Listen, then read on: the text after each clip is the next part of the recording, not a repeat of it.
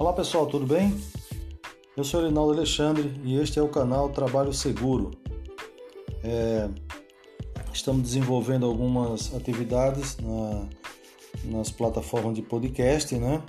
E você pode acompanhar é, o canal, o programa é, Trabalho Seguro, né? Pelo Spotify e outras mídias é, disponibilizadas aí para que você possa acompanhar nosso trabalho. É, através do YouTube você nos encontra lá pelo canal Trabalho Seguro, é, no Instagram e Facebook pode acessar é, entrando com procurando pelo nome da nossa empresa que é ASO Segurança do Trabalho, ASO Segurança do Trabalho e a nossa intenção é trazer aí assuntos relevantes, principalmente no que diz respeito à NR18, né? a norma regulamentadora do Ministério, do Trabalho, que traz aí um novo texto, mudanças é, de, substanciais para o desenvolvimento de gestão de segurança do trabalho para esse segmento tão importante que é a indústria da construção civil grande responsável aí por alavancar a nossa economia, né? E, mas também é, consideravelmente é um setor onde mais acontece acidentes de trabalho dentro da, da, das atividades laborativas. Então, por isso que como técnico em segurança do trabalho, como CEO da empresa ASO Segurança do Trabalho, não poderia deixar de dar minha contribuição, assim como muitos profissionais que estão empenhados em desenvolver um papel importante de trazer informações sobre é, prevenção de acidentes é, do trabalho e trazer um conhecimento das plataformas necessárias para, é, para essa ferramenta. Né? Então vamos lá. Como prometido, eu iniciei falando sobre o objetivo da, da NR18, do novo texto da NR18, lembrando que a nova NR18 que entraria em vigor a partir de fevereiro de, desse ano, né, 2021, é, foi prorrogado para agosto de 2021. Então, tudo que diz respeito a as mudanças aí na NR18 a partir de agosto vão, vão estar em vigor, né? E é muito importante que os profissionais dentro das empresas, né, que são gestores de segurança do trabalho, possam estar antenados aí com essas mudanças, beleza? Então, sem perder tempo, vamos para o, o assunto de hoje, que vai falar sobre as dados NR 18.3. NR 18.3.1 é, diz o seguinte: a organização da obra deve. Então tem duas linhas importantes aqui, que é a A e a B. Né?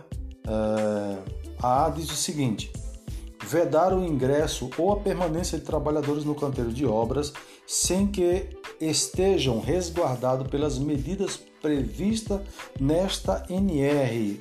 Então, o primeiro passo para evitar, para prevenir acidente, para ter um ambiente laborativo é, seguro, né?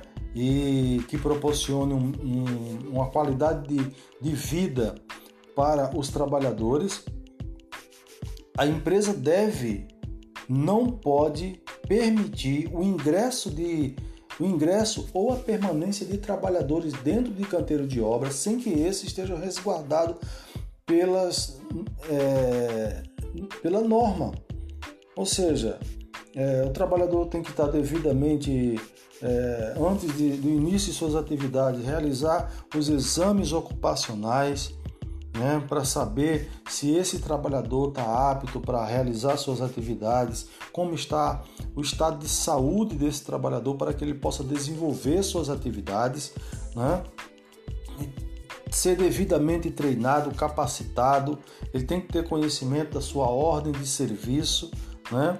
É, saber quais são os seus deveres, suas responsabilidades, o que deve e o que não deve fazer dentro do canteiro de obra, como proceder na hora que acontecer um acidente ou um incidente. Então, tudo isso o trabalhador tem que passar pelo processo de integração, de treinamento, cumprindo a sua carga horária, NR18, é, 6 horas de treinamento, NR35, se ele vai executar trabalho em altura, 8 horas de, treina, de, de treinamento, Atividades em espaço confinado existem, então ele precisa passar pelo treinamento NR33, enfim, uma, por isso que não fala da NR18, ele fala da norma prevista nesta norma, porque está um, é uma gama de, de, de informações é, normativas que vai assegurar a esse trabalhador o direito né, de permanecer e realizar suas atividades com segurança. Então, a quem, a quem cabe isso aí? Não cabe ao trabalhador. O trabalhador ele quer trabalhar. É o que acontece em muitos canteiros de obra que você entra, às vezes encontra o cara é, sem camisa, de chinelo, trabalhando. Poxa, mas quem é a culpa é do trabalhador? O coitado precisa de trabalhar, ganhar o pão e levar para sua família. A empresa é quem cabe a responsabilidade de direcionar esse trabalhador dentro dos processos normativos. É a empresa que tem que fazer todo o treinamento, capacitar, treinar esse trabalhador e depois encaminhá-lo para a realização das suas atividades de forma segura. Então não cabe ao trabalhador. Ao trabalhador cabe ah, colocar em prática, como diz a, a norma, ele deve ser um já tá, já o, próprio nome já diz o colab, ele é um colaborador. É colaborar com a empresa no processo produtivo mas também colaborar no processo de implementação das normas de segurança do trabalho. Mas como? Se essas informações chegarem para ele. Se é, uma empresa é, não tem um, um sistema de gestão de segurança do trabalho ela deve contratar um um técnico ou contratar uma empresa que preste ali a consultoria necessária para informar os seus trabalhadores sobre as medidas a serem aplicadas dentro dos processos. Beleza, pessoal? Então, isso aí é o primeiro passo para ter um ambiente de trabalho, para ter um canteiro de obra que atenda às medidas de prevenção de acidente. Fazendo isso, é como se você começasse o jogo ganhando de 1 a 0. É? O trabalhador vai para o ambiente de trabalho, mas ele sabe quais são as responsabilidades no que diz respeito à prevenção de acidente. Então, isso aí é o primeiro passo. O segundo, é, no caso ali, a linha B, fazer a comunicação prévia de obras em sistemas informatizados é, da Subsecretaria de Inspeção do Trabalho, a CIT, né? e agora substitui a, o MTE, Ministério do Trabalho e Emprego. Então hoje é a Subsecretaria de Inspeção do Trabalho, antes do início das atividades, de acordo com a legislação vigente. Então, pessoal, isso aqui é muito importante para que o, o, a, o canteiro de obras, para que aquele, aquele empreendimento ele esteja dentro do sistema. Se não há uma comunicação, lembrando que se chegar uma, uma auditoria, uma fiscalização através de, de, de profissionais é, designados para essa atividade, num canteiro de obra, não encontrar um registro de que foi feito a comunicação prévia da obra, né? É, a empresa vai ser autuada, porque é, ela precisa comunicar para o setor competente que aquela obra existe, é, o endereço, né? Toda, tem todas as, as informações. Eu vou até tentar aqui ajudar ah, os nossos companheiros, né? nossos amigos que são do setor Vamos lá. Ou seja, você vai entrar, a, sigla é CSCPO, Sistema de Comunicação Prévia de Obras. Né? Você vai entrar, né? acessar a plataforma e lá vai ter uma série de, de informações que, que a empresa tem que prestar, né? É, CNPJ da empresa, atividade principal da, da empresa, enfim, endereço, é, o endereço tem que ser correto, tudo certinho, para que o, o sistema de. Deixa eu aqui trazer novamente, vamos lá, blá blá blá. Uh, a subsecretaria de inspeção do trabalho, né, através dos seus representantes, ela possa encontrar esse canteiro de obra no dia que for selecionado ali para fazer uma inspeção. Né? Nós sabemos que o número de, de profissionais é, é, comparado com a grande demanda da construção civil é muito pequeno. Então, mas para isso, imagine se o número de auditores já, já é bastante resumido. Imagine se ele se, a, se um canteiro de obra inicia e não, não passa esse tipo de informação.